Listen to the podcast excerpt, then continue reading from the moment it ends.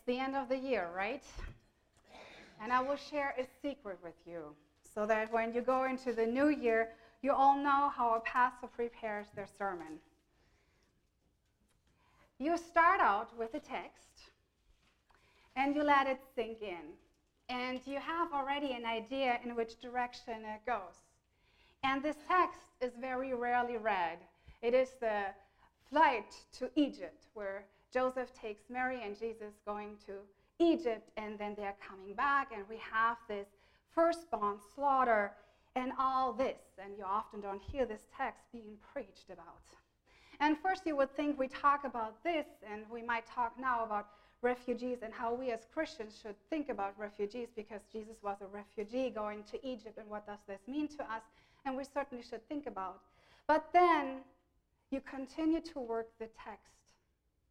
And when you allow the text to work you, it takes you onto a new path, into a direction that I didn't anticipate.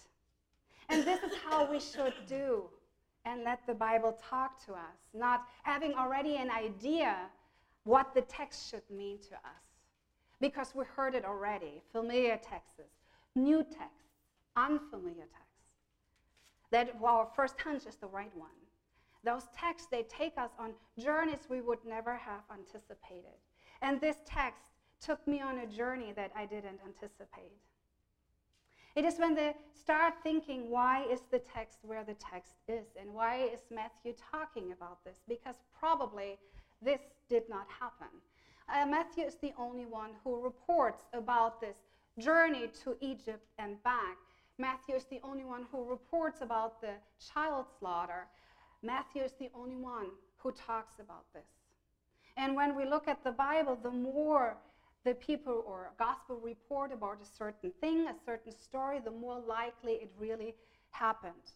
So I started asking Matthew, why are you talking about this? Why do you put this text into the place that you decide to put it at the beginning of your gospel? And then we look at Matthew, because when we look at the Bible, especially the Gospels, they are entire sermon to us. When you read Luke, you hear Luke preaching to you. When you read Matthew, you hear Matthew preaching to you.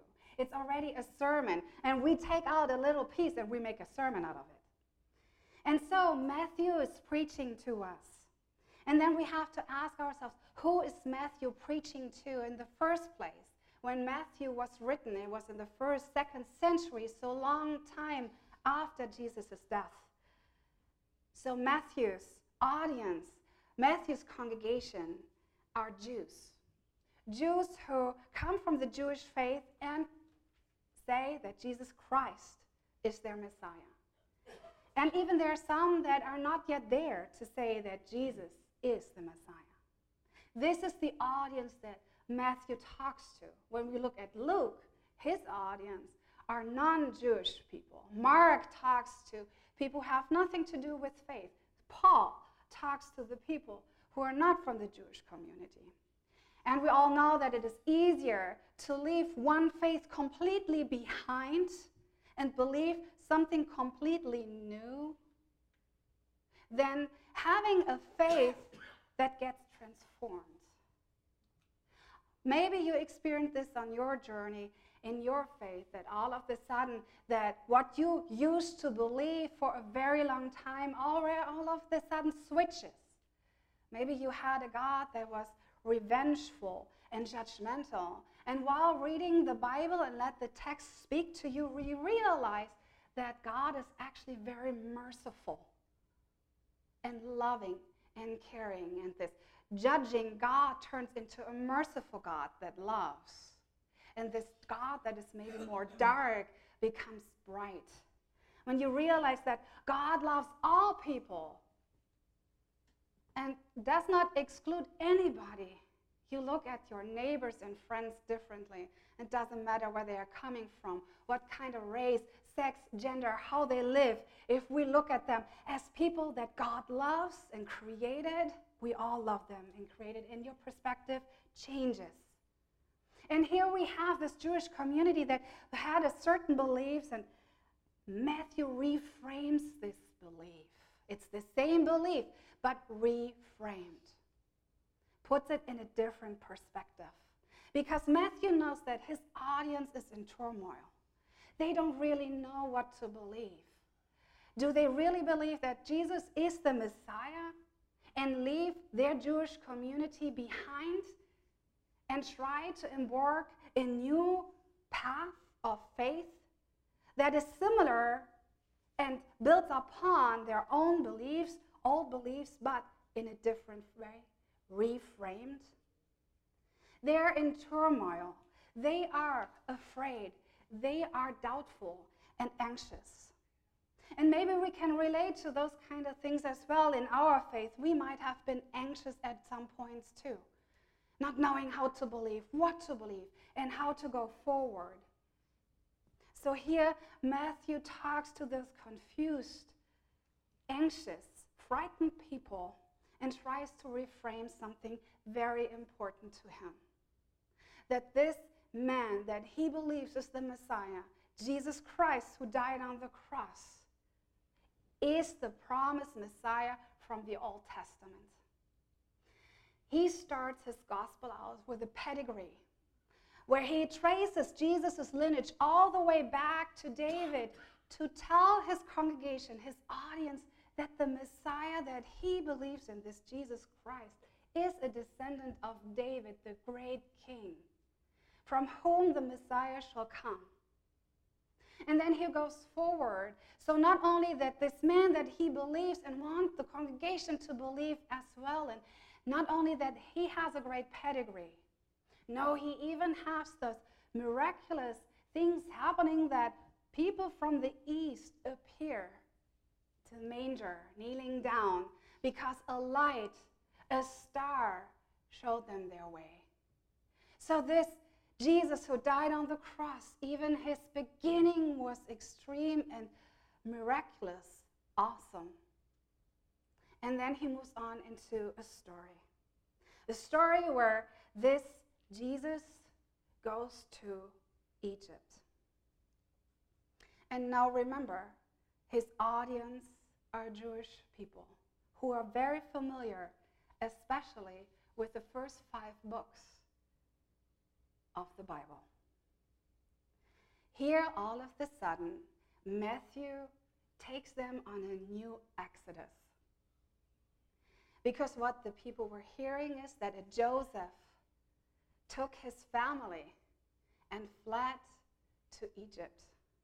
Like Joseph in the Old Testament was sent to Egypt as a slave. There was a Joseph in Egypt. And there in Egypt, this Joseph rose to success, to help his family when they came later on, to help his family to survive. Now we are right in the Exodus. Matthew took with us and took us and took his audience right into a new Exodus where this Joseph fled a very hard situation going into Egypt. And all of a sudden, the Jewish people, the congregation, was right into their exodus. Their exodus that they believed and thrived off.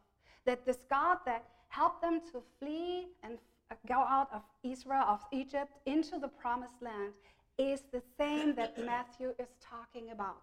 Jesus walks the exodus of Israel. He follows the traces and leads Jesus into Egypt. And he refers there with Moses and the Jewish community, all of the sudden was right there. Into their exodus, into their Egypt of turmoil and trouble, not knowing what to believe. Like we are in our Egypt, sometimes not knowing what to believe, and sometimes in dark places. For some reason, we think when we're going into a new year that on the 31st of December, something will change to the 1st of January. But basically, nothing changes because these are 24 hours, like any other day passes.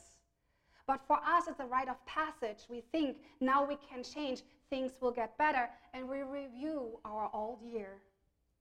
Our Egypt, where we walk through those dark valleys with our up and downs, with our hurts and our pains. And especially during those season of festivity, we all smile and are happy. But sometimes I wonder if we open the doors to the eyes to look into the souls of the people, how broken they are, how broken we are. Well, we don't admit this to the others because everybody around us seems to be happy and my brokenness has no space, no room to be acknowledged that I am in pain, physically, emotionally, spiritually. That I walk through this dark valley, through this Egypt of mine, and I think I am lonely. And here Matthew talks to his congregation that are walking through their Egypt right now, as through them they talk to us as we walk through our Egypt, hoping that the new year will be better. Moses was successful to lead the people back out of Egypt. He was called to do this, as Jesus is called to lead us out of our Egypt. And Moses was successful. We know the story that he was able to lead Israel out of their Egypt, out of their slavery into freedom. But this freedom did not last because we remember also the story where Moses went up the mountains to receive the commandments when he returned. Israel took another turn and continued to be on the path of sin, worshiping a golden calf that all, too, is all familiar to us as for the congregation that Matthew talks to, because we all wander off. We don't stay on the path of faith. We are sinners after all. And we walk and wander off, continue to be in our Egypt. Moses wasn't successful to keep Israel on track when it comes to their faith. Aaron was not able to keep them on their path of faith. So we're not the prophets. Over and over, God sends somebody to get the people back on track, as over and over we receive our calls to keep us back on track. But for some reason, we all wander off away from the path that is laid out for us. And Matthew knows that, and he sees this. And he is a good preacher. He is a good pastor to the congregation that he talks to and saying, This Messiah is now the one who is successful. Moses failed. Aaron failed, and the prophets failed to keep Israel on track. But this Messiah that I believe is successful to keep us on track. This Messiah will lead us once and for all out of our Egypt into our freedom of sin. That is what Matthew talks about when he refers to the Old Testament and he says, I'm called out. He is called out of Israel, out of Egypt, referring to that story. Then Matthew continues and knows that we are still not convinced. And then he brings Rachel in, and we need to know the story of Rachel. Rachel, a voice was heard in Ramah, wailing loud lamentation, Rachel weeping for her children. And she refused to be consoled because they are no more. Matthew knows that they're still in turmoil, as we are still in turmoil, sometimes wondering where our path will lead. Sometimes we are still in the darkness, not knowing where to go, how to go, even to move.